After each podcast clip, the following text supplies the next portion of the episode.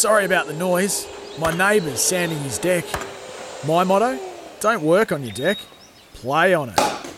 Life's good with a Trex deck. Low maintenance with a 25 year residential warranty. Trex, the world's number one decking brand. So that's one piece of business that's happening right now. In racing, the Ben Melham case, once the Spring Carnival is over, is going to be a very, very big one. And there's been an interesting development today. Damien Ractliffe, the chief racing writer of The Age, has been good enough to join us tonight here on Time On. Uh, Damo, good evening. Hello, Jack. How are you? Hey, I'm good. Um, things got a little bit interesting today with Ben Melham. It won't completely change the case, but tell us about the, the change in terms of jockeys punting overseas. Yeah, it's a, it's a little twist. Uh, the the Melham's defence uh, for one of the charges and charge five of uh, of his charge sheet was that he betted allegedly betted on races uh, that were held in Singapore. Well, Judge John Bowman of the Victorian Racing Tribunal decided today that the Australian rules of racing do not cover uh, international jurisdiction. So, therefore, that charge has been term, determined invalid, which uh, my read of it is it opens the doors for Australian jockeys to actually bet on international races without uh, without fear of persecution. In another twist that is, is uh, somewhat embarrassing to Judge Bowman, um, he was made aware of a decision he made in 2016 when he was chair of the Racing Appeals and Disciplinary Board. Um, he found Liam Riordan guilty of uh, betting on a race at Deauville in France. Mm. The young apprentice had $20 on a race there and was hit with a, uh, uh, I think it was a 12 month suspended sentence, but he copped three weeks, or it might have been six months suspended, but he copped three weeks and had to undergo counselling.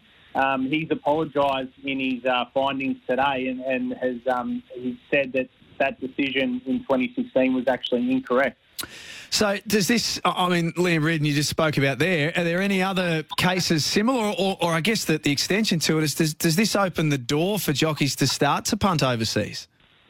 Oh, it might be a good question for our mate David Taggart. I'm sure he would have loved to have. Uh, he would have loved to have had a punt back in the day because uh, we all know he was a, a, champion jockey over in Macau for a little while. But um, it, it's it's very interesting. The stewards actually used that decision as part of their argument to say, well, you, you found uh, Riordan guilty of this in 2016. We believe that the rules um, prevent jockeys from betting at, at, in any jurisdiction, but um, uh, he's decided no, the Australian rules of racing are to protect Australian racing and protect the integrity of our sport here, and, and the rules aren't to, aren't um, in the interest of other jurisdictions. So, um, yeah, it's certainly um, certainly an interesting case that there are a number of charges that Melham's still due to face in November, and he's certainly not off the, the hook yet, but um, mm. he has not guilty to all of those charges. Yeah, and today's things, uh, today's findings might change things a little bit. C- can we jump ahead to the Guineas if we can? What, what are you making this Ole Kirk favourite uh, with most bookmakers at around the $5 mark? And things changed a little bit when Glenfiddich was taken out. Yeah, a bit disappointing actually because I think Glenfiddich was uh, probably the form Victorian horse. He won the Stutt Stakes at uh, Moonee Valley a couple of weeks ago, which is always a good lead up. And we're sort of left with Ole Kirk, who's the winner of the Golden Rose. If, if rain continues, uh, Ole Kirk didn't really handle the wet mm. as a two year old. That would be a knock on the horse. And then you've got Tagaloa, who won the Blue Diamond, and King's Legacy, who was a two time Group 1 winner as a, as a two year old as well. So certainly those are those three horses at the top of the, the saddle cloth, they're, they're the ones to beat. Uh, from a Tagaloa point of view, I read some interesting comments from Natalie Young on Monday, I reckon it was, Damo, where she said just do, do not disregard this horse. Last start was was reasonable without being superb in the Rupert Clarke Stakes, but she feels like this, this horse has got more gears to go up to.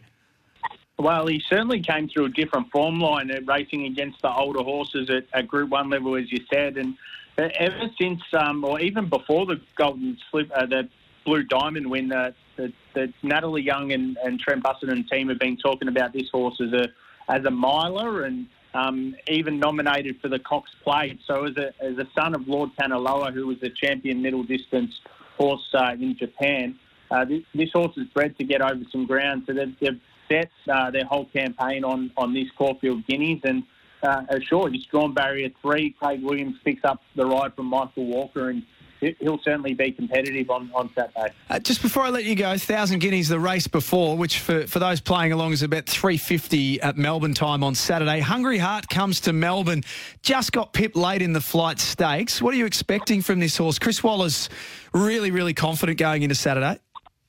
Yeah, my only question mark with uh, with Hungry Heart and Ben Jelly comes out of the flight stakes as well is they went so fast in that race and it was who was the least tired late. And you saw Montefilia come over the back because she had the, the easiest run in the early section, and, and the ones up front just, just were tired from mm. running so fast. So the, the question mark this week for me is well, Chris Waller's accepted, but he sort of said he wasn't going to race unless the horse had pulled up well.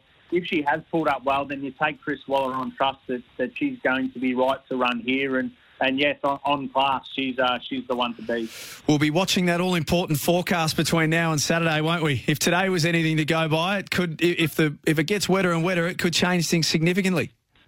Yeah, for most horses except for Russian Camelot, yeah. who's one of the six in the Caulfield Stakes, and the more rain, the better for him yep. because I think his main danger is Humidor, and Humidor's a few lengths um, few lengths worse off on a soft track. So um, I think he's he might be a dollar fifty, a dollar sixty, and and if he wins impressively here, well, uh, his next target's the, the Cox Plate, and he's the one to beat there too. Yeah, he's the buzz horse of the of the spring if he if he gets up and continues on this path, no doubt about it. Damo, thanks for your time tonight, and appreciate the update on Ben Melham. Anytime, mate. Good punting this weekend. Oh, we'll try. We gave a fair, we gave a fair bit back last week, so we'll see if we can uh, we'll see if we can improve our luck this week. Damien Ractliffe joining us, the chief racing rider of the age. We'll come back after this and catch you up with some of the other stuff that you've missed from across the day, and we'll recap a couple of the main stories.